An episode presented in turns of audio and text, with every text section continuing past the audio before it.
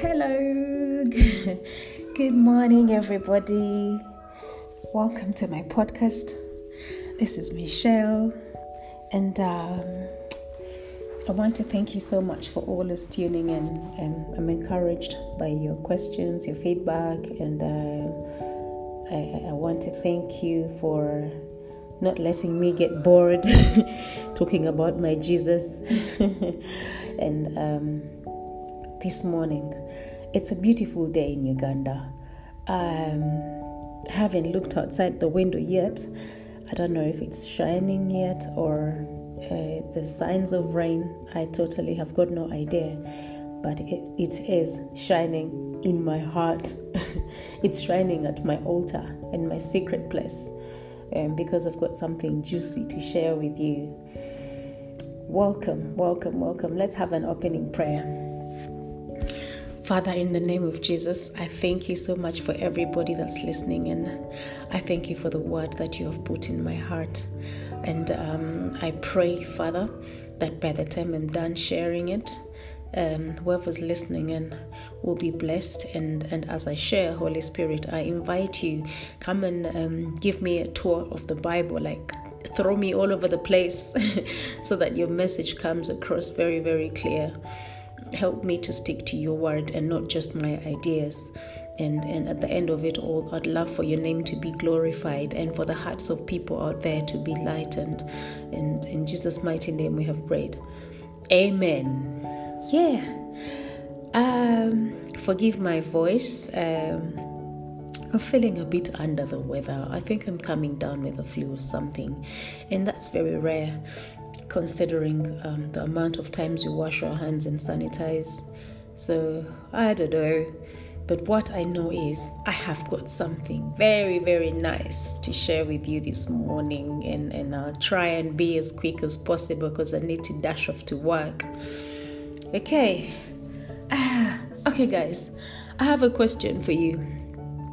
Have you got have you got enemies? You're probably thinking, who doesn't? Okay, I'll rephrase. Let's let's do this. Let's let's do a small exercise.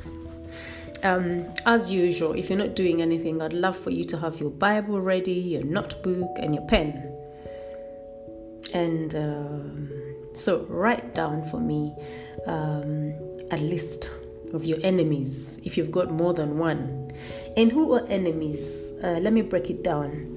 Um, anyone that displeases you or is constantly um, driving you up the wall or th- that one person in your life or those people that you think are so against you they're making your life so difficult they are the reason why things are not going the way that they should like you know and and sometimes we like to think that we forgave them but but then when like the thing is you just put them, you stored them away. when you hear their names or walk past them, your heart tightens, like, ugh, you know? So make a list. Think about them, write them down. Okay, if you're driving or at work, make a mental note. You're probably looking at them right now, like, there she is. The little, um, whatever you refer, whatever you refer to her as. Okay, um, let's run to the book of Romans, chapter 9, verse 18. If you're done writing down your enemies, that's very good. And, and let's get started. Okay? Uh, my prayer is that by the time we're done sharing these scriptures, your mindset will have changed and, and you'll be thanking God for those that you think are your enemies. And then it shall be easier for you to pray for them and bless them, like the Bible says to us in Matthew. Okay? Right. Uh, Romans chapter 9, verse 18 reads Therefore, he has mercy on whom he, he wills, in whom he wills, he hardens. Praise King Jesus. Today we are looking at two parties, three actually. Today, we're shooting a movie and we have three main characters. We have you, we have your enemy, and then we have God high up there. Praise King Jesus. Now, God high up there on the throne is saying, He has mercy on whom He wills, yeah? And whom He wills, He hardens. What is the scripture talking about? Like He hardens the hearts of those that you think are your enemies. Like He triggers them to do the things they do to you for you to refer to them as your enemies. And then He has mercy on you like he decides whom to have mercy on and whose heart to harden. Praise King Jesus. Now you can turn this round. Are you an enemy to somebody? Are you the person that God has hardened their heart to, to disturb others, to, to, to steal their peace? Hmm? okay, so there. Draw your pictures in the head. I like I'm a very visual person. I like movies, yeah. So as I speak, I want you to to, to visualize like this this is a cast and, and, and, and let's let's enjoy it, yeah. Draw some pictures in your head. So that's the scripture that we're going to use, yeah. That is the scripture we are using right now. Hmm? We have read in Romans 9:18 that it's all about God. God holds the trigger, yeah. I want us to give thanks. I want us to say, you can say it out loud, long live my enemy. I know this sounds a bit, bit ugh, but just come with me. I'll, I'll break it down as we go, yeah? Okay. First off, speak to your enemy, you know, that list that you have written. They have got no power over you. They're just a, they're just a tool that the Lord, our Father in heaven, is using okay, to show his power, to show his wrath, you know. To, to, he's using them to trigger you off because he cares he has chosen you as a vessel of um, as a vessel of mercy because we have this, we have two parties now you for example can be the vessel of mercy because um, god has hardened someone's heart again i want us to this is all about God. It's not about you and your enemy or you being an enemy to somebody. You know, we've been walking around thinking, oh, so and so did this to me, my stepmother did this to me, my best friend told my boyfriend, oh, my auntie did this, my dad never speaks to me, he's a bad guy. No, no, no, no, no, no. This is not about us. It's about our Father in heaven. He's got the remote control. He triggers the emotions. Yeah? God is the initiator of it all. He pulls the trigger, rolls the camera into action in which we play our part for better or for worse. Praise King Jesus. Better being one person is under persecution because God is working on them to show his glory, and the other party being worse because they're being used to to to to stress this other party so that they can become who God wants them to become. Am I making sense yet? Okay, let's read another scripture. Let's do Romans. Let's look at Romans again, chapter 9, verses 22 and 23. It reads, yeah, Romans chapter 9, verses 22 to 23. It reads, What if God, wanting to show his wrath, and to make his power known, endured the much long suffering of the vessels of wrath prepared for destruction. That's verse 22. This one talks about the enemy, right? I'll repeat it. 922. What if God, wanting to show his wrath and to make his power known, endured with much long suffering the vessels of wrath prepared for destruction?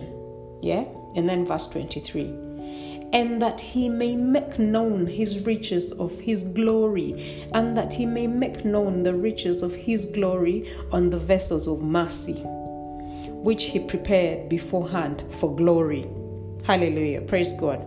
So again, we go back to the two parties the enemy, in quotes, who God has prepared to show his wrath, eh? who God has prepared to distract you, yeah, so that he may use you, the vessel of honor, to show his glory, yeah, to show that he's a merciful God. Praise King Jesus. Are we putting the pieces together? Yeah, that's what it's all about. So, our enemies are not so, they're not such bad people after all. They're not our enemies matter of fact, they are our trainers. Because a trainer, yeah, for example, some people like to work out. Hi, Isabel and Maureen. I have friends that are so into working out, yeah, that they have a personal trainer that even then we're when even when we're out of the country or wherever on holiday they tune in like via zoom and then they're being trained and they're making all these noises and sounds of oh my god that's so painful but then they're doing it anyway because they have contracted the other guy to show them how to stay in shape and even though he seems uh, he comes across as if he's torturing them but then there's this glory that they're looking towards a good body abs yeah muscles whatever it is they're purposing to to to look like and also to be healthy. And guys this is perfectly very very biblical. Uh, there's a scripture somewhere i don't want us to derail but it says that we should purpose to for our spirits to be in shape in our bodies to be in shape. That really pleases God for us to be healthy physically and spiritually. And physically healthy means working out. Even though, please don't contact me on that one because I am so not for working out these days. Yeah, um, I can't juggle both God and the gym. Okay, you can say I'm lazy, right? Mm. so, the gym instructor or your personal trainer tortures you to get you to, to get you to a certain spot. Praise King Jesus. And and I want you to look at your enemy in that angle. Make 20 sit-ups, jump like a frog, carry the water dispenser bottle up and down 40 times. Uh, what are they called? Dumbbells. Do this, do that.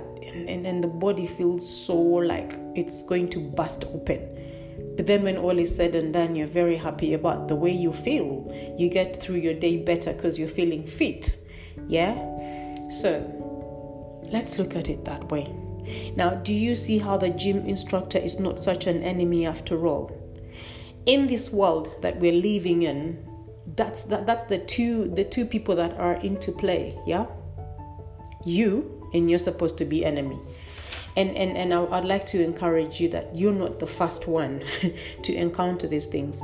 I'm going to give you examples of, of guys in the Bible that played a big role as enemies and, and then God used them as vessels of destruction so that he may show his honor in other people's lives. I will start with um I will start with um Saul. King Saul, this is uh, the books of First and Second Samuel best books of the Bible. of the Bible. I recommend. I highly recommend. I read those two books and I was amazed. And I, and I keep saying, if I had so much money, if I was a movie producer, First and Second Samuel is by far better than Lord of the Rings and all those movies that I used to like so much.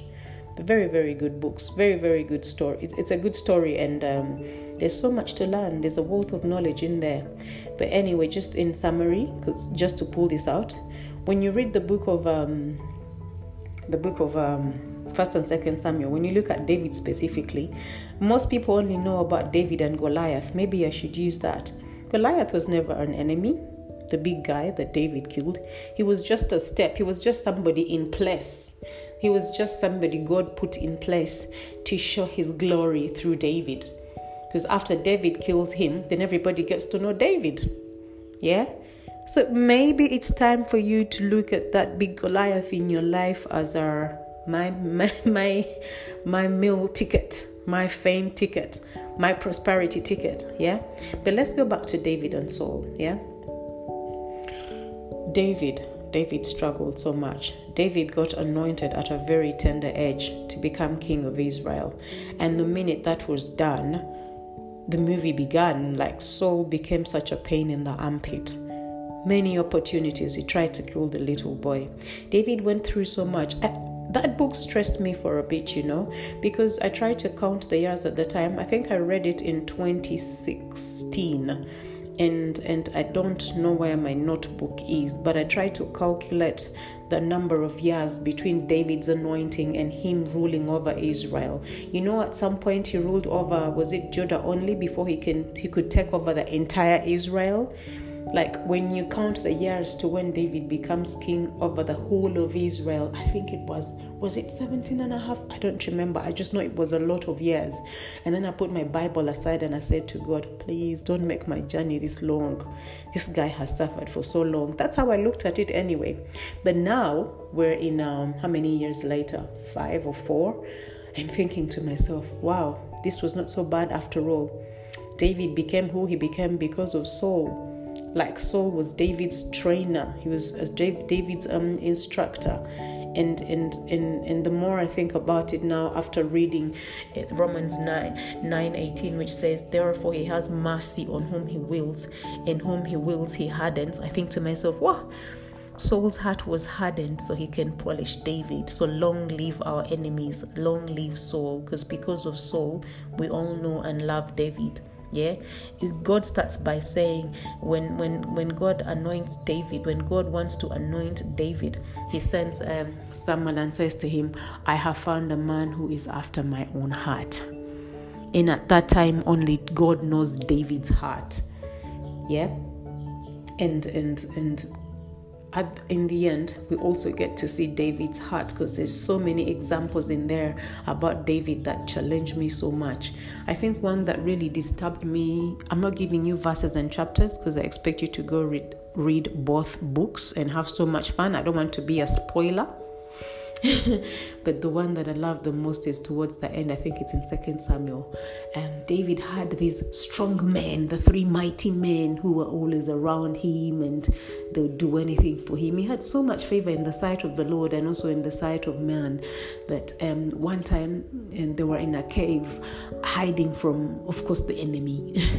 and um, David felt like drinking some water, like how I can sit here and I feel like a bucket of KFC and I don't know why nobody has sent me a bucket of KFC, but let's stick to the subject here. Sorry.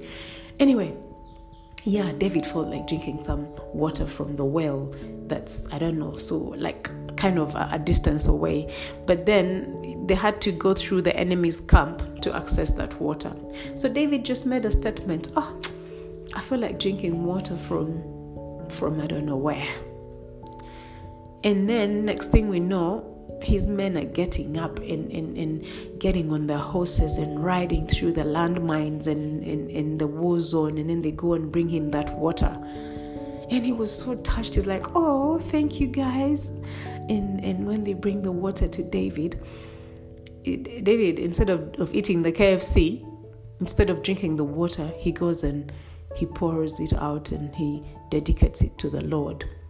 You know he said something like who am I that these people are willing to risk their lives to buy me, to bring me some water? So I'll just give it to God. hey, that one challenged me, man. I thought to myself, if my friend sent me a bucket of KFC, I am not sure that after smelling it, I would take it to the neighbors kids, eh? the, the, the, the, the hungry kids in the neighborhood and say, Oh God, who am I that, that Marsha has sent me a bucket of KFC. I, I will go and distribute it to the hungry children. Ah, I'm, I'm still working on that. But we're talking about David's heart. Eh? God knew David's heart and he chose David. But then, at, at that tender age, when he was just a young boy, a shepherd, um, he had to go through a bit of training so that he can be fit to be king. And everything that he went through is so that we can get to see what God sees in David. Praise King Jesus.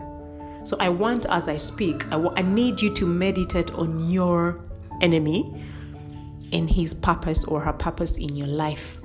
You are gold. You are a gem. You who is listening, yeah, and and that person who you think is a pain in the armpit is just a vessel that God has chosen to, to, to use so that he can bring out that gold that is in you. You are gold, but like rough, yeah, mixed up with stone, and you need to be polished. You need to be passed through the fire so that the whole world can see what a beauty you are. But that can it cannot be done unless someone treats you badly or gets you out of your comfort zone so that you can shine Praise King Jesus. Saul mistreated David so much, yeah, and but David, um, David knew what to do. David loved the Lord. David walked with God, so he knew what to do for his enemies. And and I'd love for us to have that mentality um, about who we think are enemies. And I want to stop using that word now because I know for a fact um, these are useful t- tools that the Lord is using. So maybe we can call them our instructors now. Is it okay to change the name, or do you still feel like that girl is your enemy? Okay, then let's stick to enemy. Maybe at the end we can change the names, right? But let's run quickly to the book of First Samuel, chapter 24, verses 1 to 12. First Samuel is in the Old Testament, in the early books. First Samuel, chapter 24, verses 1 to 12. Yeah? You know, that enemy. Like, why can't I just, you know, some of us have even gone as far as uh, praying prayers for this enemy to die. And you know that's not what God wants, yeah? Our God is a God of love. But anyway, let's read ahead. Okay. First Samuel chapter 24, verse 1. Now it happened when Saul had returned from um, following the Philistines that it was told him, saying, Take note, David is in the wilderness of Engedi. Verse 2.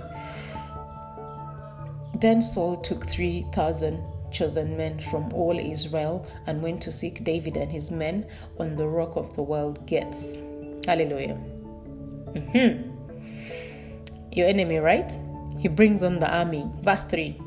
So he came to the sh- to the sheepfolds by the road, where there was a cave, and Saul went in to attend to his needs. We're not told what the needs are. Maybe he went to take a pee or whatever it is. We do not know. Mm-hmm. In brackets, David and his men were staying in the recess of the cave. Verse 4. Then the men of David said to him, This is the day of which the Lord said to you, Behold, I will deliver your enemy into your hand, that you may do to him as seems good to you. and David arose and secretly cut off a corner of Saul's robe. Verse 5 Now it happened afterward that David's heart troubled because he had cut Saul's robe.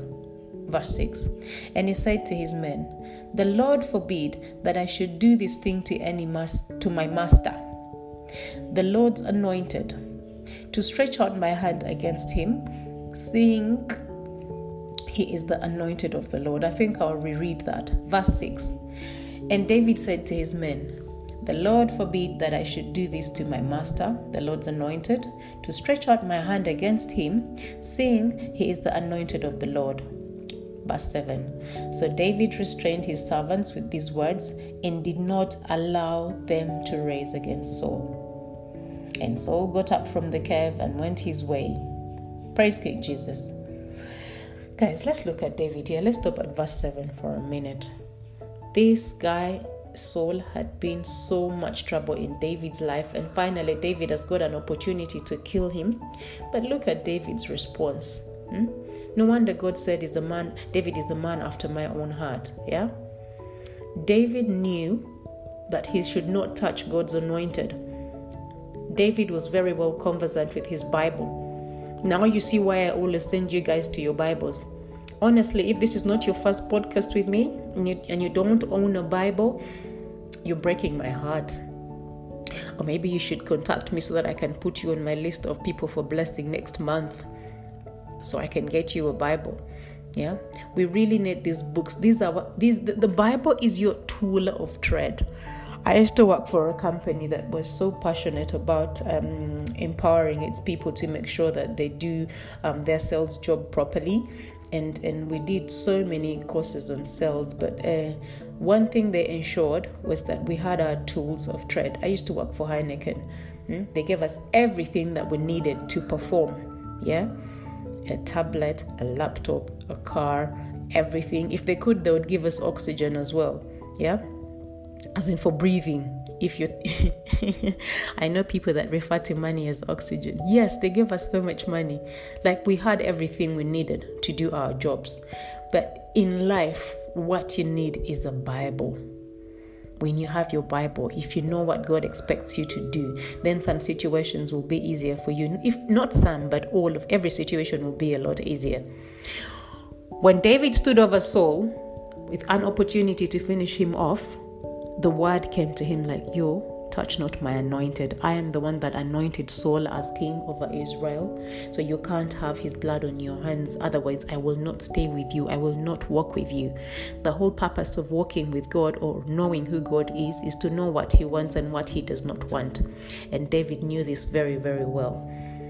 So, Mister, I have so many enemies. How are you doing? Do you know how to treat your enemies so that the Lord may fight for you? By the time we're done here, I don't expect you to use your own power to fight your enemies because you don't have the power. I started off by telling you God is at the throne, like He's holding the remote, the remote control, and, and us guys are puppets. So the sooner we look to God, hmm? someone is it Psalm 126? I lift up my eyes to the hills, where my help comes from. My help comes from the Lord that, that's, the, that's, the, that's what we should look at. Disregard your enemy, focus on the Lord. Because this is what David did. Eh? Verse 8 David also arose afterward, went out of the cave, and called out to Saul, saying, My Lord, the king. When Saul looked behind him, David stooped his face to the earth and bowed down. Humility, right?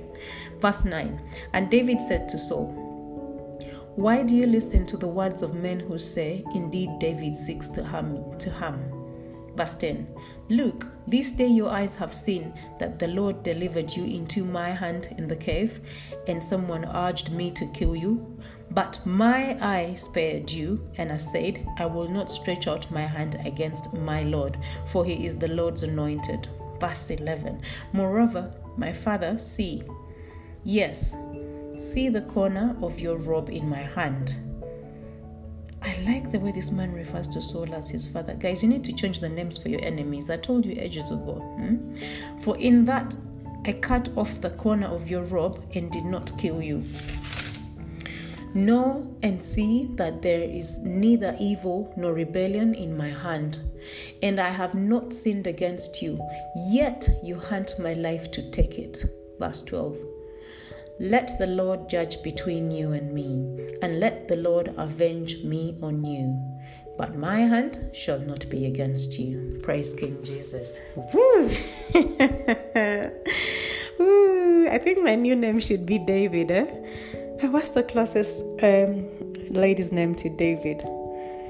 Anyway, let's get back. Um, do you see what I'm talking about? David, and, and it's amazing. Back then, they didn't have Bibles, so I don't know what David was thinking about. Because when I read that, I think of Romans chapter 12, verse 19. Yeah, that's what would have come to my mind if it was me. But these guys didn't have Bibles, and still, the man David knows what to do. I guess the Holy Spirit was very alive in them. But let me read for you um, Romans chapter 12 honestly, I hope by the time we're done discussing this, uh, you have an easier time forgiving people that have done you wrong, those lovely people. Romans chapter 12, verse 19. It reads, Beloved, do not avenge yourselves, but rather give place to wrath, for it is written, Vengeance is mine, I will repay, says the Lord. Verse 20 Therefore, if your enemy is, is hungry, feed him Sorry, if your enemy is hungry, feed him. If he is thirsty, give him a drink. For in so doing, you will heap coals of fire on his head. oh, I like that last line. It's the motivation here. Be nice to them, because in so doing, you're, heap, you're, you're heaping coals of fire on their head. So, what, this man, David, let's go back to uh, where we were, uh, First Samuel chapter 24. Yeah, David, by not killing Saul and being nice to him in this situation, he has gotten like a whole lorry of fiery coals and poured them on Saul's head. Like he's given the power over to God. I mean, if you have to, what, who is the better punisher, you or your? Uh, oh, I wish I was talking to kids. Picture two little boys. One has upset the other. Yeah, Who is the best person to punish this other kid? My little self or my dad? who is stronger than both of us. And that's what David is doing. Like, you, I have no punishment for you. Only God can sort you out because he's stronger. Praise King Jesus. So maybe that's how you should look at your enemy like, oh, even if I said bad words about you, or even if I, I, I, I, in whichever way I choose to be nasty to you, I can't measure up with God. So I'll leave you to God. I'll be nice to you so that God can open up the floodgates of heaven and pour very many coals of fire on your head. How's that? Maybe that should help a bit, huh? Okay, so we've spoken about um, Saul and David briefly, yeah? If you go back and read the uh, first and second Samuel, this will make so much sense. That should help you to forgive. I want to give you another example of um, people that God has put in place to. Um, to, to, to show his glory in the in the other party. Let's talk about um, Pharaoh and Israel, for example. Ah, everybody knows that Pharaoh was the enemy of Israel, right? Yeah, Pharaoh is not nice to the Israelites. He made them suffer so much. The children of Israel cried out to God so much that after some time, God heard them and, and sent Moses to get them out of Egypt and, and take them back to the promised land. Remember that story? If you haven't, please download the book of um, the movie of um, Moses. It's, it's a nice way to catch up real fast. Yeah as you create time to read your Bible. But um, let's look at Exodus um, chapter 9, verse 16. Exodus is in the Old Testament, Genesis, then Exodus. It's the second book, chapter 9, verse 16. Exodus 9 16. Where is 16? There. It reads, no, no, no, no, guys. Let's start from 13, okay? Because I want us to get the background story. So, this is after Pharaoh had been such a pain to the children of Israel, and Moses is already at it. He has started on the journey of um, getting these guys out of um, Egypt. Exodus chapter 9, verse 13. Then the Lord said to Moses, Rise early in the morning and stand before Pharaoh, and say to him, Thus says the Lord God of, of the Hebrews, Let my people go that they may serve me. 14. For at this time I will send all my plagues to your very heart and to your servants and on your people, that you may know that I am, that there is none like me in all of the earth. Praise King Jesus. Do you see how now Pharaoh is being used as a vessel of dishonor? Are you still with me on the concept of we are three people in this movie? Vessel of honor, vessel of dishonor, and God who is above us all. Yeah? So we're looking at Pharaoh, the vessel of dishonor. Verse 13. Now, if I had not stretched out my hand, and no, verse, verse 15. Now, if I had stretched out my hand and struck you and your people with pestilence, then you would have been cut off from the earth. But indeed, no, no, no, no. Let me describe describe verse 15 first. You see, God in his might his intention was to get the children of Israel out of Egypt, but he couldn't just get them in one day and take them to the promised land. There's, his power had to be shown somewhere. And now God is telling us, I, the Lord, if I wanted, I could have just stretched my, my, my little finger, my pinky, and the whole of the house of Pharaoh would have died down, melted to the ground, and then I get my people out. But no, read verse 16. But indeed, for this purpose, I have raised you up, Pharaoh, that I may show my power in you and that my name may be declared in all of the earth. Praise King Jesus. So now, this person, Pharaoh, who we think is um, Israel's enemy, was actually raised. He was brought up. That's this is Pharaoh's calling.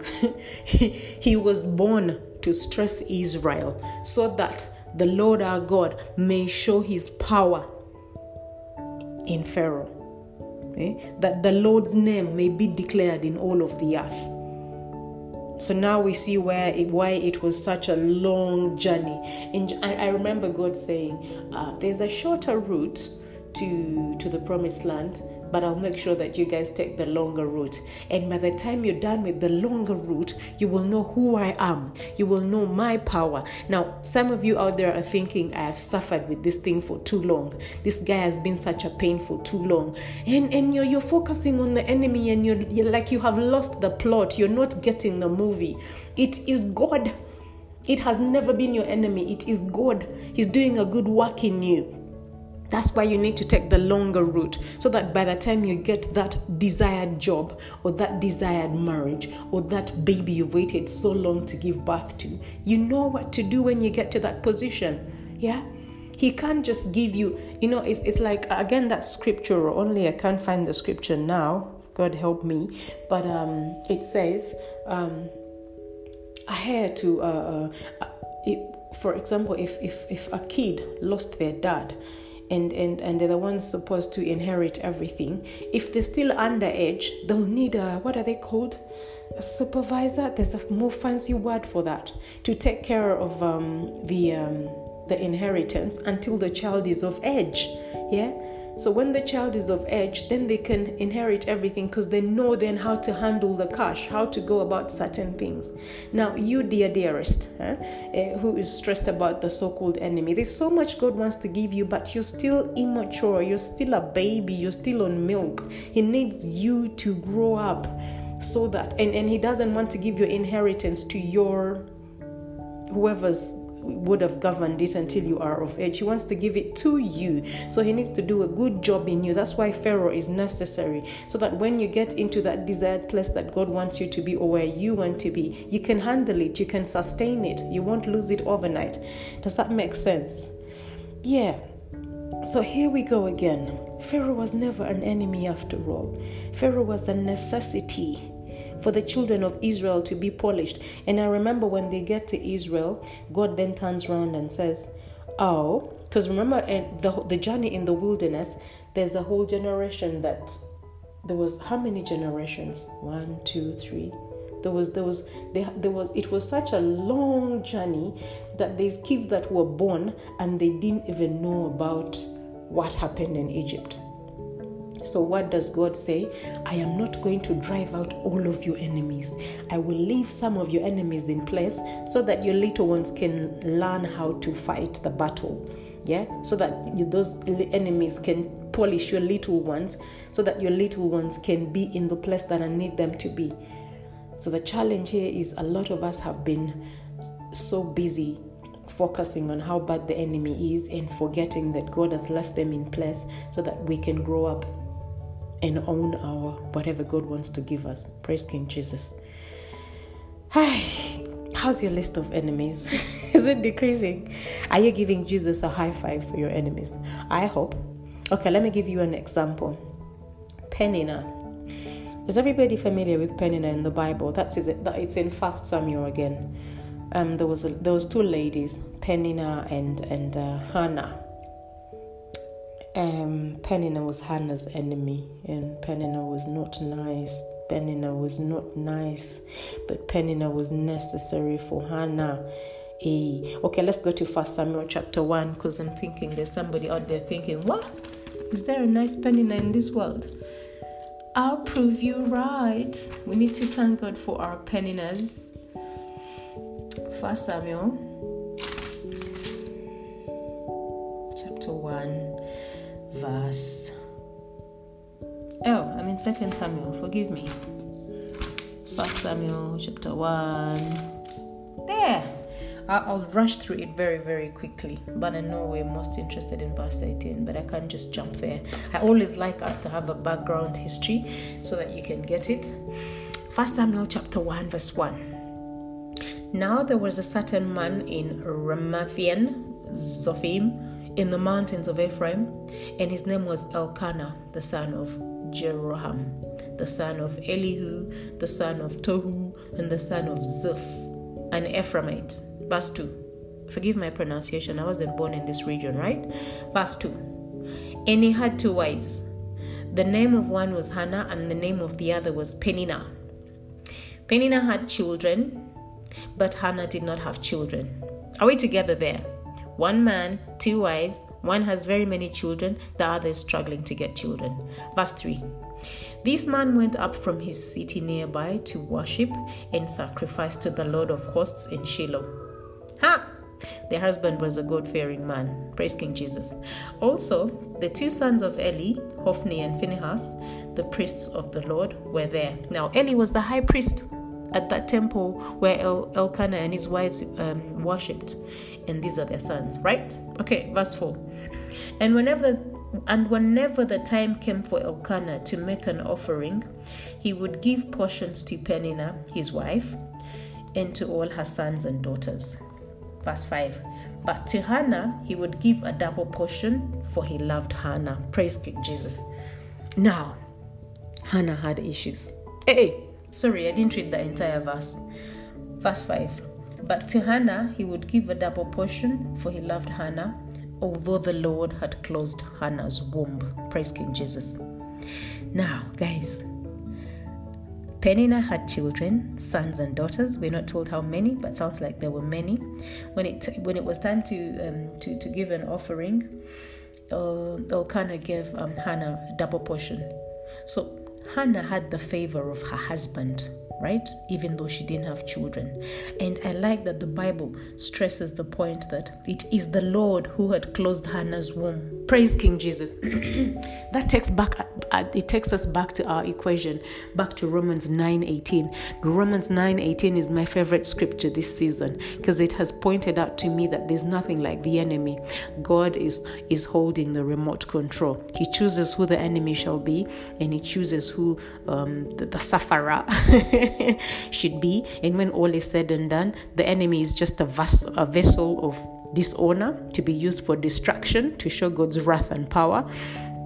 And then um, the sufferer is the vessel of honor that the Lord is using to show his mercy and his glory.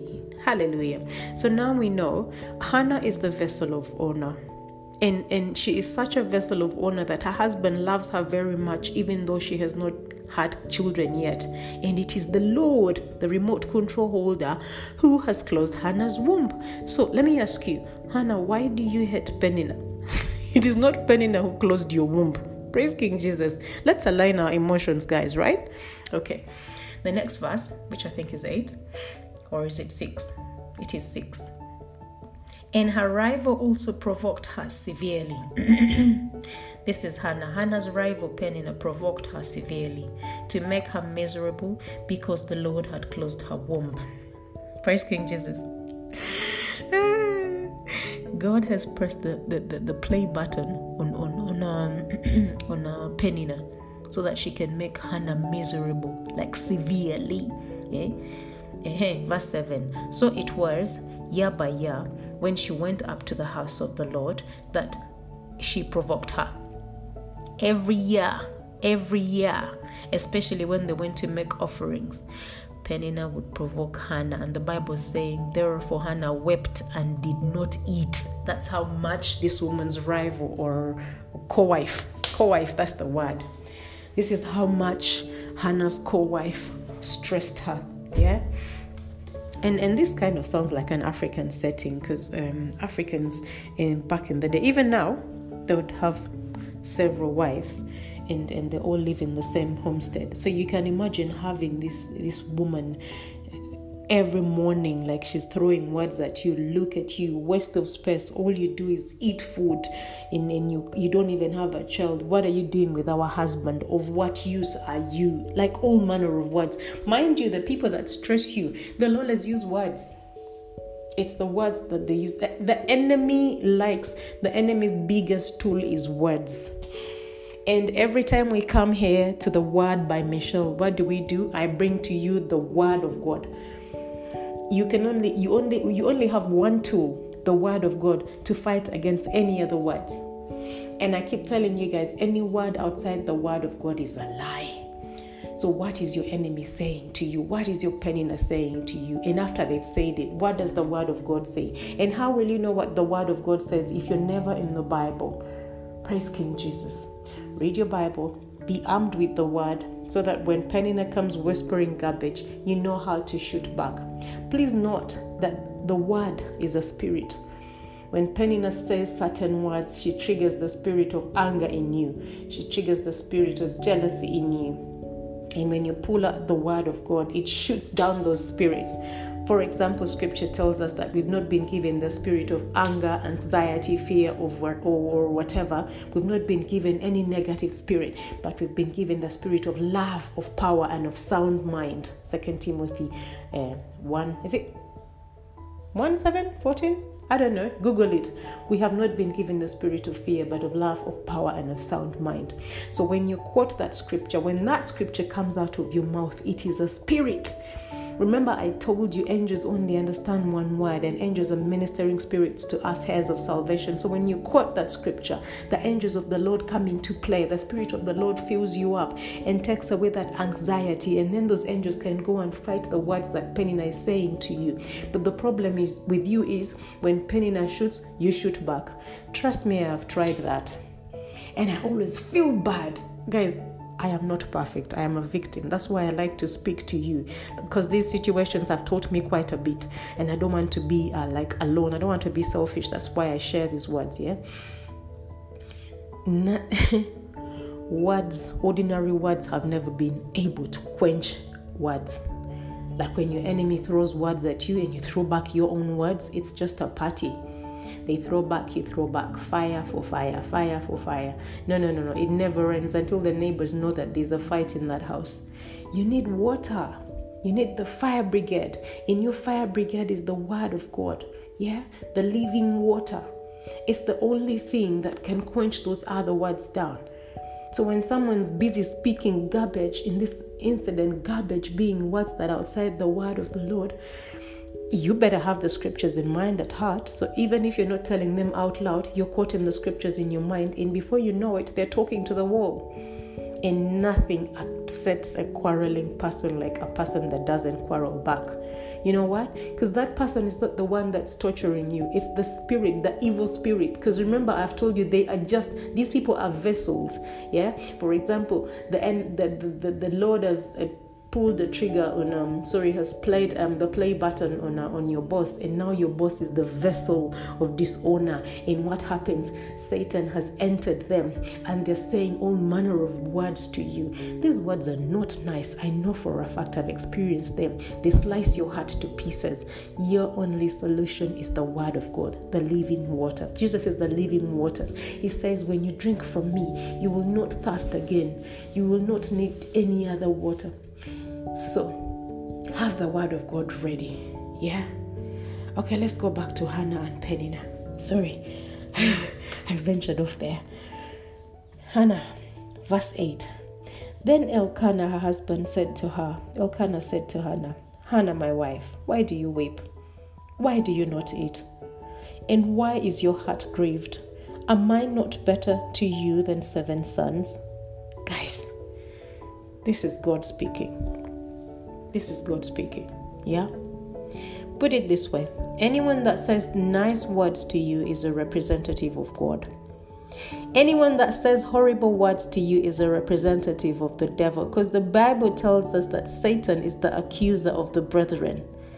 And Jesus is love. Jesus comes to you with words of love. So this woman's husband comes to her and says, Listen, sweetheart, why do you weep?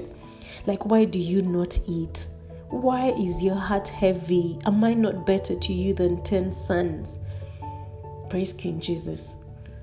So I pray to God that in whatever situation you're going through, when um, the vessel of dishonor is so busy at it, there's some vessels of honors that are with you, of honor that are with you. And again, I'll encourage you get some Jesus, get some Jesus friends. Mm. It's it's, it's uh, two, two heads are better than one. A, a rope is strong, one cord is strong, but two cords make a stronger rope.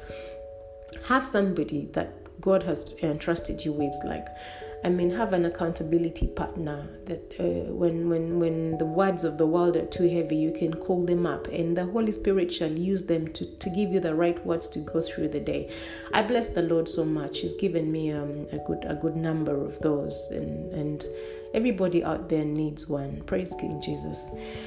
everybody needs um, Elkanah. And, and bless this Elkanah. In the beginning, we saw that he loved God so much that he went to the temple of Shiloh every once a year to give a sacrifice. So clearly, this man knows the, the right words to say to his wife. But if you're, you're if you're a wife out there and, and, and your husband is also a vessel of dishonor, then you can have friends you can have ask pray to god to to to bring the right person to speak into your marriage yeah I tell you, God has so many people out there, you have no idea. For example, God gave me a sister and she lives in another country. I've never even seen her face. But when we pick up the phone to speak, we only speak scripture.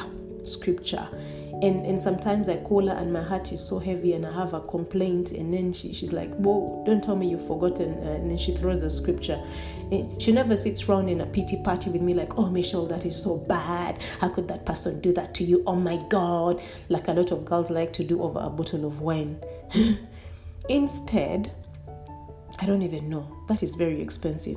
You go, you have a problem, you meet up with your girls, buy two expensive bottles of wine, pour your heart out, and then when all is said and done, they're just laughing at you anyway. Or they're going to take the story to, to the next neighbor and to the other, and then you'll find your problems all over town. Yet you could have just gone to the Word of God. Like find a friend that's into Jesus, even pray about it so that the Lord can lead you to the right person. And every time you call them about a problem, they're coming back to you with scripture. They, you go to them with the, well, the words that the world has said. They come back to you with the word of God, and then your heart is at peace. Let's pray to God about these things. In fact, let's pray right now. Father, I bring your children into your hands. The world is so full of words that don't make sense. The enemy has used people's lips so much to slice our hearts to pieces. But we thank you so much, Jesus, because you came so that we may have life and have it fully. So I am praying to you, Father, connect whoever's listening to a Jesus buddy, a Jesus friend, somebody they can call and they speak to, and then life is not so bad. Somebody that will give them the word of God that can crush to pieces all other words by other people in the name of Jesus. I pray that these people can get into their Bibles so that they can be an, an answer to another person's problem. Help us, Lord, to know you better so that with time everybody is so well acquainted with your word that the enemy has no words to use anymore and the enemy has no audience anymore. In the mighty name of Jesus. Amen. Thank you. We're back. Where were we? Verse 7. So Hannah arose after they had finished eating and drinking in Shiloh. Now Eli the priest was sitting on the seat by the doorpost of the tabernacle of the Lord. Verse 10. And Hannah, she was bitter of soul and prayed to the Lord and wept in anguish. Guys, this this verse 10 is the is the highlight of the story now after Penny has punished Hannah so much, Hannah runs to God. I thank God so much. This is what I was telling you. I thank God so much that Hannah didn't run to her mom with her problems so that she can trigger her mom's pressure and then make her mom hate her husband. Yet Hannah is not going to leave the husband. Yeah, or or, or um, make her mom hate um, Penina. Yet the mother has no power over the household. Praise King Jesus. Hannah has run to God Everything that the enemy did to Hannah pushed her on her knees, pushed her to God. Look, she was in bitterness of soul, so she prayed to the Lord and wept in anguish, like she prayed so hard. Hmm? And then, after praying so hard, Hannah made a vow. This is verse 11. Hannah made a vow and said, O Lord of hosts, if you will indeed look on the affliction of your maid servant and remember me and not forget your maid servant, but will give her but will give your maidservant a male child, then I will give him to the Lord all the days of his life, and no razor shall be upon his head. Praise King Jesus. Now, guys, let me break this down for you. Why did God um, present Hannah with a lovely gift in Penina called an enemy? God knew Hannah. Hannah was to give birth to the most precious child in the history of Israel. So Hannah needed to be in the Lord. Some of you are suffering because of what you are going to give birth to. Praise King Jesus. Coffee break. Diddy. I'll be back in a second.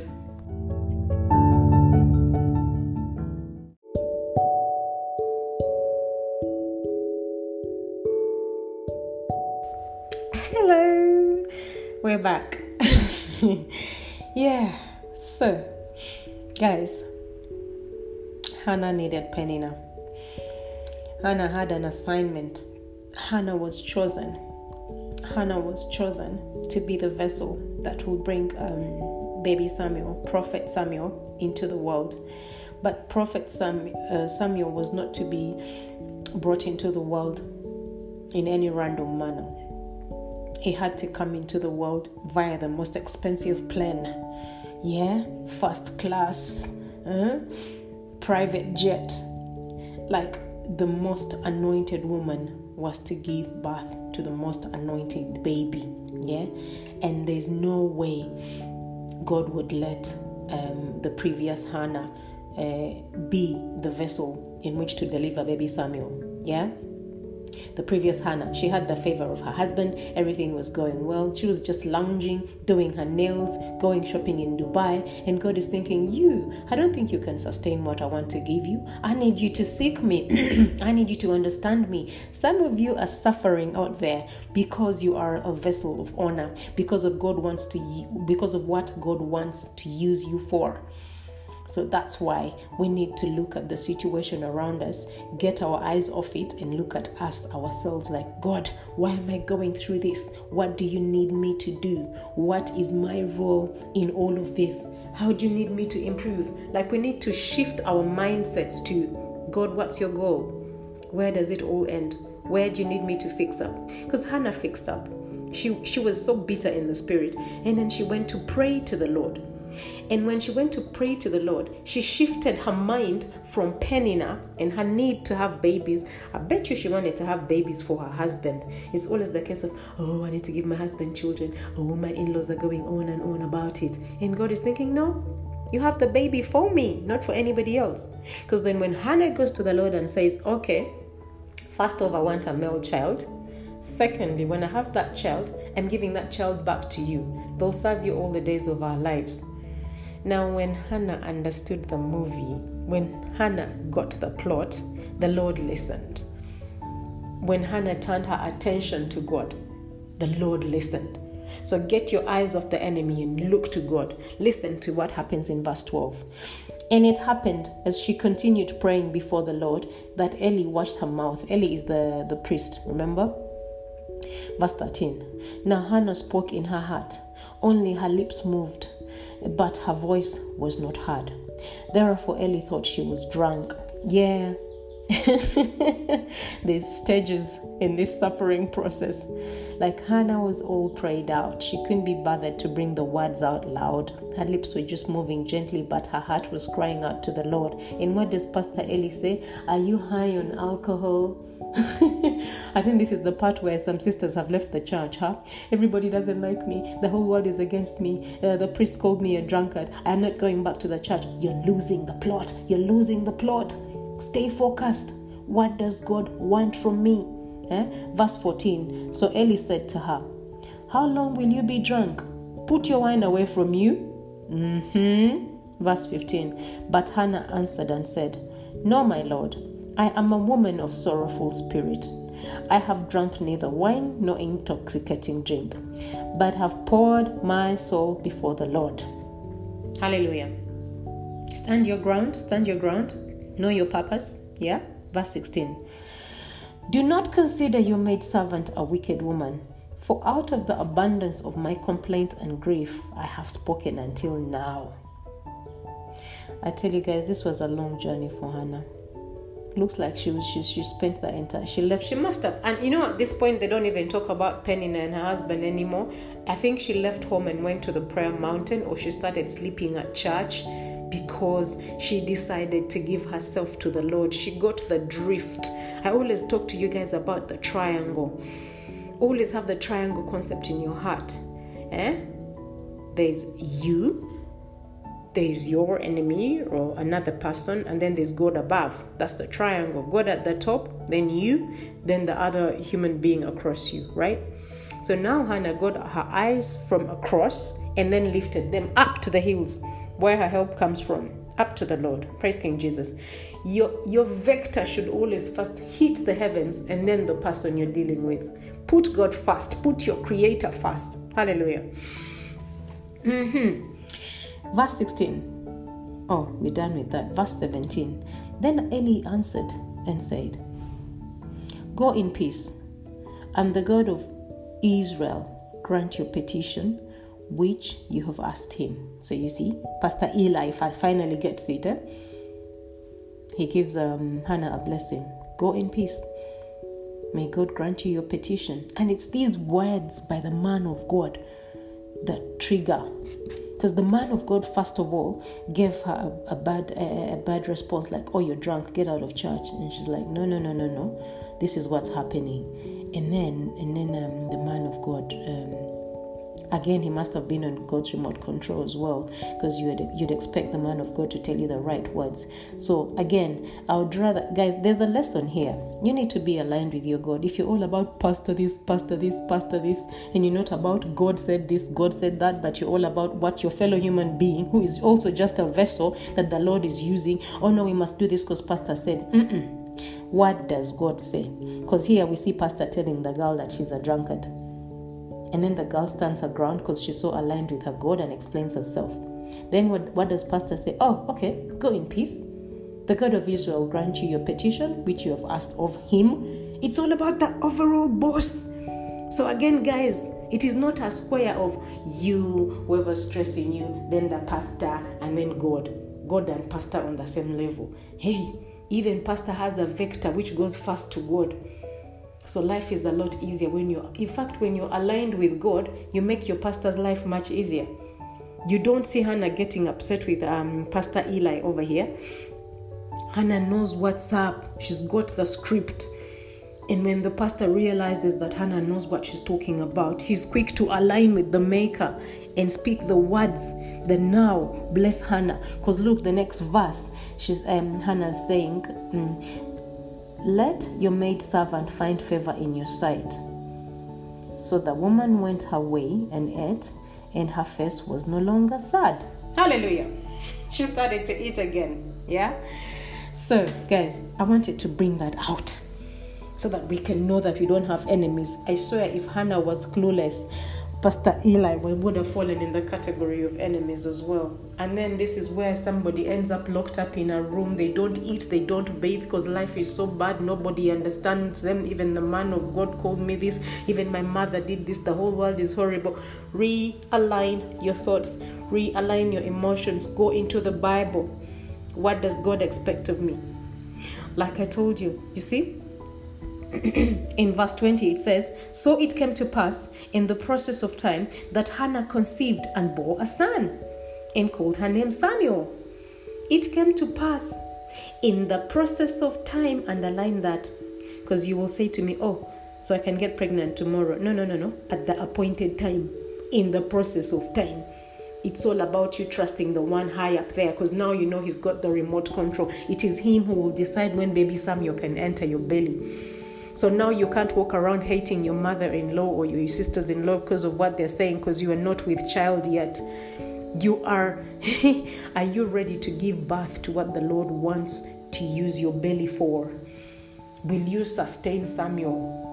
God wants to give you, God wants you to be the director of the United Nations in the hugest department, but you can't even be trusted with one million Uganda shillings. Like you can't, your relationship with people is so nasty that God is thinking, wow, if I give this person this post, the company would fall in one working week. Five days a week, not even seven. Praise King Jesus. So, what is God saying? I will use I will use his current boss to polish him because of where I'm taking him. And what are you doing now? You're hating on the boss. And because you're not trusting God, you're even using other sources of power to obliterate your boss or to force favor because you have not got the script. Get the script. God is doing a good job in you, and your enemy is not bad. They're just a vessel of dishonor that the Lord is using for destruction so that you may be the vessel of, of glory. And the sooner you get this concept, the sooner you graduate to where He's taking you. And then you can be used as a blessing to the rest of the world. Praise King Jesus. Should we pull out another enemy or we're good to go now? Yeah? Okay, let's look at Judas. I don't know how many times Judas has got stick from you people. Oh, Judas, he betrayed Jesus. Oh, Judas. Mm-mm. Judas is a nice guy. He was born, he came into this world with a purpose to be a vessel of destruction so that Jesus may die, so that I, Michelle, may be born again and migrate from my former life to this life where I can be of use in the kingdom of God. Praise King Jesus. If Judas was not in place, none of us would be here. We wouldn't even know how to spell the word Jesus, or Jesus would not have died for our sin. The world would be one hot mess. The world would be a ghost town like Sodom and Gomorrah. Praise King Jesus. But Judas came so that Jesus may die, and Jesus died so that we may have life. Praise King Jesus. And why was it easy for Jesus? Judas was never an enemy to Jesus because Jesus knew the script. And now, me, I purpose to be like Jesus. Like Jesus knew, there was no surprise. He knew his enemy from the get go. That really amazed me. I read it, I think, last week, and I didn't know the Holy Spirit was leading me to have this chat today because I read and I thought, oh, this man knew from the beginning that Judas would do that deed. I think it's in John chapter 6. Hmm? John chapter 6. Uh, what verse do we want? John chapter 6, verse 17. I, I, I'm not a verses person. I like to read the words before and the ones after, and I encourage you to do that. So if you're free, you can pause this um, podcast and read from verse 60 all the way to 70. It's talking about how many disciples turned away from Jesus because Jesus was talking hard conversation like I am talking right now. but I know it's not hard for you because you've got the scripture anyway. Sorry, you've got the script, like you've understood the storyline so well. So I'm hoping you stay with me. But um, Jesus was talking to his disciples, and many of them were turning away from him from him because he was telling them things that were so difficult for their ears, like you know, I am I am the body that you should eat because I am full of life. When you eat me, you'll have life indeed. If you drink my blood, you'll have a drink indeed. And whoever abides in me, I abide in him. These guys were not ready for that chat. And they all started to walk away like, what's wrong with this man? What is he talking about? In verse 60, they say, Therefore, many of his disciples, when they heard this, said, This is this is hard saying. Who can understand it? You know, and then Jesus is saying to them, But why does it offend you? You know? But let's go to the verse that's interesting us, which is verse 17. Jesus said to the disciples, Did I not choose you, the twelve, and one of you is a devil? yeah? Verse 71 He spoke of Judas Iscariot, the son of Simon, for it was he who would betray him, being one of the twelve. Praise King Jesus. This is chapter 6. Please note this is the beginning, in the beginning, after Jesus had just chosen his disciples. He said to them, Look, guys, I'm the one who chose you, the 12, and I even know that one of you is a devil. One of you is going to betray me. Isn't that cool? Isn't it cool? And it takes walking with God to know who your supposed enemy is, to know who they're going to use, to know who the devil will sit in to disgruntle you and make your life a misery. Praise King Jesus. So, that is my prayer for myself and for everybody out there this Jesus walked with God. Everything he did, he kept telling us in the entire book of John, I did not come here to do my own things. I came to do the will of my Father. What the Father tells me to do, I do. Hmm? What the Father can asks me to do, I do. I don't do anything on my own. So Jesus was so aligned with God, with the Word, that that's why he had intel, he had insight. You know what God says? Um, in uh, Amos chapter 3 verse 7 he says I'll never let any anything happen without revealing it to my servants the prophets. So God revealed this to Jesus from the get-go that that dude is the one who's going to do this. Our deal you know? Is the one that's going to seal your death so you can die for the whole world. So Jesus was comfortable working with Judas because he knew Judas was just a vessel of dishonor Hmm? And you, my dear, first off, agree to walk with God. Amos 3 3. Two can't walk together except they agree. Agree with God. Give your life to God. Whatever He wants, you do. How do you know that? Read your Bible because that's the manual. Yeah? And then after that, He can tell you of things to come. Yeah? So when you know what's happening, nothing surprises you. If he, if he reveals to you that that house help of yours is going to do this, then when then you know what to do about it. Nothing catches you by surprise. And then he'll show to you, oh, by the way, your husband's secretary, she's starting to go beyond fixing your husband's tie. She's look, looking to fix the shoes as well and the pants. Then you know what to do about it. Because God always speaks. But he only speaks to you if you are his friend, if you put him first, if you draw the triangle and it starts with him and then the other party. Praise King Jesus. So, yeah. Jesus um, in um, John 13, John 13, to crown this up, in John 13, John chapter 13, verse 27, it reads, Now after the piece of bread, Judas ate the piece of bread, Satan entered him. Then Jesus said to um, Judas, What you do, do it quick. Hallelujah. Jesus knew. Jesus knew. He knew exactly when Satan entered Judas.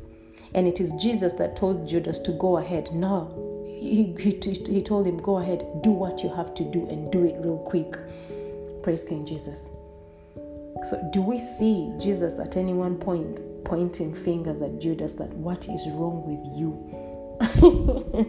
You're a waste of space. Why do you mistreat me? Why do you hate me? Why do you want to kill me? First off, Jesus knew his purpose.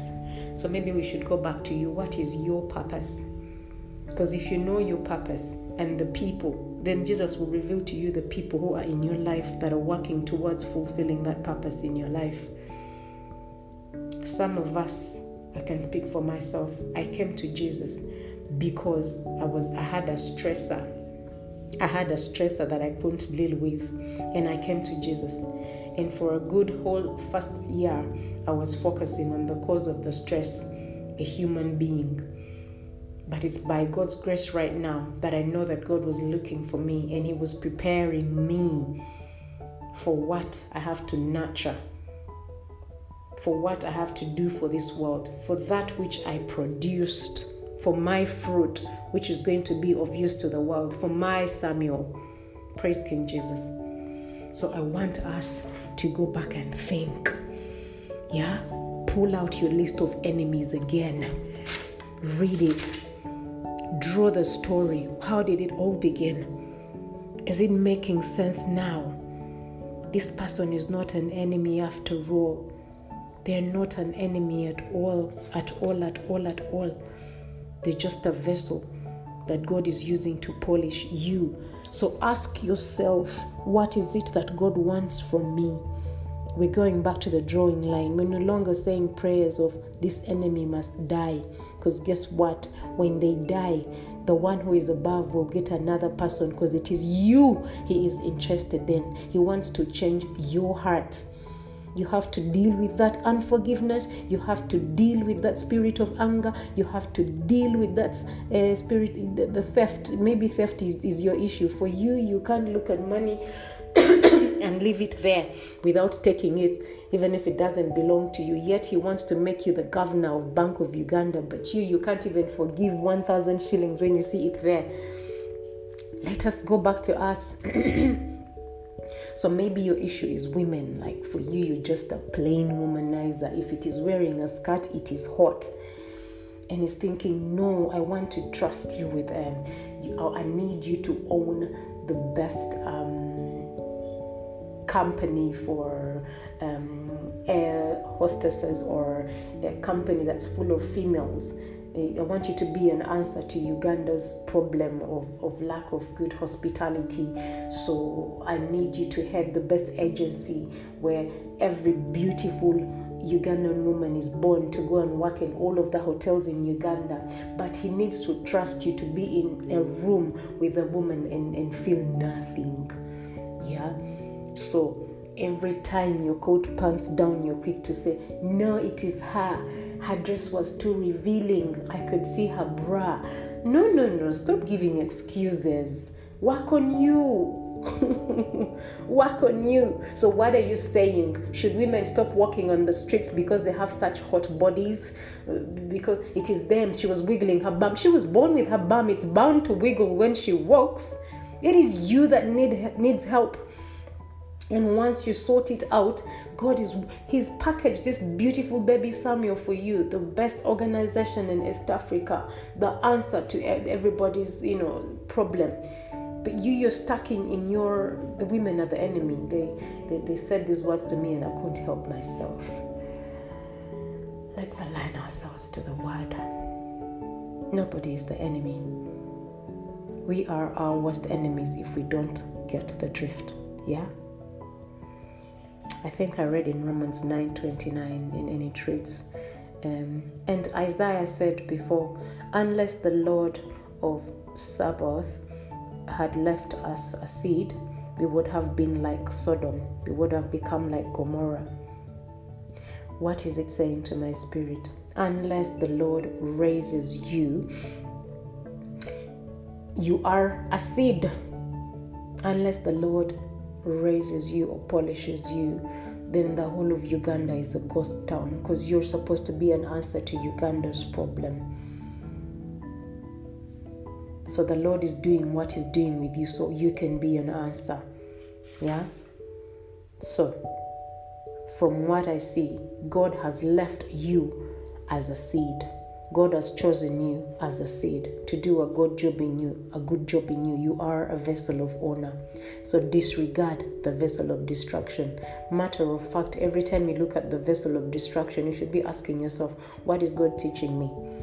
If it's a whole one month, two months, three months of this person being a pain in the armpit, ask yourself, what am I not learning? Surely I should be used to this by now. What is the Lord teaching me? To have a strong heart, heart of canvas to stop being such a chicken that everything pisses me off? Yeah, should I be working on my emotional intelligence? The world should not be, not everyone is going to please me. I'm not a special case unless I go and live on an island where nobody will upset me. And yet, God wants to trust me with so many people, and I'm busy finding fault with everybody. Uh uh-uh, uh, I am a seed. I am a seed to the world. Yeah? Oi if I don't fix up, the world is going to become like Sodom and Gomorrah, a ghost town. God is so loving that He He has chosen me, yeah, to be an answer to everybody. Just like Noah, guys, Noah in Genesis, from somewhere to chapter 8. God was so tired of the world and then he said, you know what? I need I need to I need to wipe out the world and, and I need a new beginning and I'll use um, Noah and I'll put them on a boat and kill everybody and then Noah will come off the boat and give me a new generation. So are you a Noah? Accept your training. Yeah? As a seed, I have got to fix up. I have to quit whining about who's done what to me, who is the reason why I am this way, who is the reason why I frown 24 24 7. I need to look at the lessons at hand. What am I learning? What am I supposed to do? How do I fix up? Because when all is said and done, God is doing, doing a good work in me. I am a vessel of honor. I am His chosen. I am His seed. I am a legacy. I am not struggling with unforgiveness. I am struggling with who I am, who God has chosen me to be. That's how we should be thinking. Praise King Jesus. I don't think I have any more words to add. And um, and I'm hoping that you're busy tearing up that list of enemies and throwing it away and, and going back on the drawing board and looking at your creator and um, yes, I know it's not a simple journey. Jesus' journey was not simple. At some point, we find him in the Garden of Gethsemane. He's gotten two of his best friends. Oh, come, let's go and come and pray with me. And what do they do? They fall asleep. he ends up praying all by himself until he's sweating blood and crying because his heart is so sorrowful. But look where it all ends up. He is seated at the right hand side of the Father, and we are all praying according to him. Nobody does not know him. Yeah, he's been given the name above all names because he knew his purpose and he sat through it. It, t- it took David forever to go through this journey and, and, and become the best king of, of, of, of Israel. Hannah, Hannah suffered. But when she got the point, when she when she understood what she was supposed to do, A, she did get the baby. Oh, by the way, she did give the baby to God. She took the baby to the temple at Ejwat too. But then God gave her six more children. So eh, the children were never an issue. Anna, Hannah was the issue. When she fixed herself, she had a whopping seven babies. A whopping seven babies. So, sweetheart, what is your issue? You, you, where do you need to fix up? I am in the same category as well. Now I walk around thinking, okay, God, how are we on this one? How am I doing? How soon can I have baby Samuel? How soon can I have what you've packaged for me? Where do you need me to fix up? That's what this is all about. Your enemy has no issue, so stop going on telling people about, oh, my mom did this, my stepmom did this, my former best friend. Yo, I've had Peninnahs eh? my entire life, every stage of my life. But God is so gracious. He reveals things to you, and then He says to you, Michelle, I need you to pause that relationship. Pause it that one's role was to do this and i made her do this to you so you have no business hating her by the way because it's you i was looking for now let's move on and then you get to a point where if you used to have like seven bendy buses of friends and 22 double decker buses of friends and now you have only two friends. And and the, the ones in the bendy buses and decker buses are thinking when she got born again she became weird. We don't hear from her. God is doing a good job in you and after he's polished you he'll open the doors and send you back to them when you have an answer to them. Most of them were just vessels of destruction to polish you so again, if you're born again and you hurt everybody in the bendy bus, there's an issue there. There's an issue there. Yours is going to be a frustrating journey. Understand the script of the author. God is the author and finisher of our faith.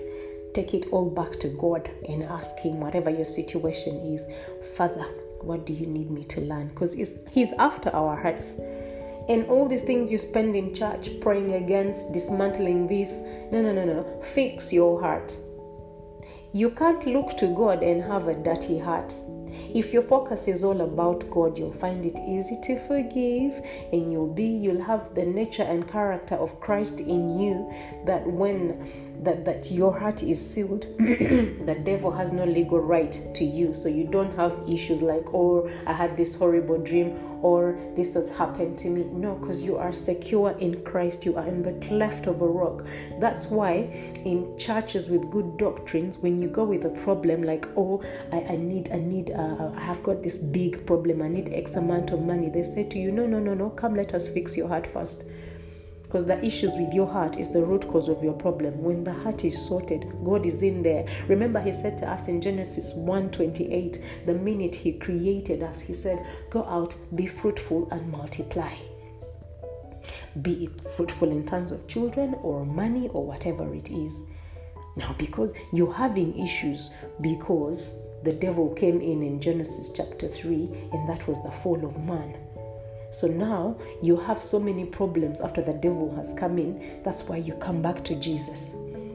And Jesus is trying to perfect you in, in his image so you can go back and be aligned with Genesis 1:28. So it is the heart we are dealing with here. What is it that God wants from me? What do I need to fix so that I may see a life that I want? Okay. If you want to give your life to Jesus, please put your hand on your chest because you can't do this on your own. I told you the triangle. We always have to go through God. So if you're not born again, then you have no you don't even have where to start. You don't have a foundation. So let's start by giving our life to Christ. Yeah, let Jesus come into the picture and then he'll hold our hand and show us which way to go. Praise God. Okay, put your hand on your heart and repeat after me. Lord Jesus, I thank you so much for this day. I thank you so much for this message. I thank you so much for my enemies. I thank you so much because you're the master planner. I thank you for everything that's happened to me since I was a little child. Father, I return to you today. I give my life to you. Forgive me for all of my sins. Father, remove me from every covenant that I've entered before knowingly and unknowingly and enter me into the covenant of your word, into the covenant of the blood of Jesus. Father, I declare that I'm born again. Please remove my name from the book of death and write my name in the book of life. Thank you, Lord Jesus. When you come back, when you come back to take your people, I beg and pray that I'm among those. In Jesus' mighty name we have prayed. Amen and amen. Okay, now that you've given your life to Christ, let's say another prayer. Father, in the name of Jesus, I thank you so much for the word you have sent. This word has healed my heart. This word has delivered me from destruction. This word has delivered me from the vessel of destruction that I have been looking at and thinking, what is going on with the world? Today, I understand fully. My eyes have been enlightened. My heart is open up now. I totally understand. I forgive everybody that is an enemy to me. I forgive them because now I know that they're just vessels of destruction that you chose to show your power and your wrath. Today, King of Glory, I stand in my position as a vessel of honor. I pray that you grant me the grace to persevere through the suffering that I have to go through as you polish me so I can be the gold that you purposed for me to become. I thank you so much that I don't have a baby yet because I understand now that you're still polishing me so that I am worthy to bring your precious baby Samuel into this world. I thank you so much that you haven't given me that ultimate job yet because to be honest, I was never ready for it anyway. I pray that as, as I wait for that miracle baby, for that miracle job, for that miracle marriage, whatever it is I'm waiting for, I pray that you open up my eyes to understand who I am and who you need me to be, and that you hold my hand to get to where you need me to be. I pray, Father, that you give me the spirit of obedience so that I don't make this journey too, too long and difficult for myself.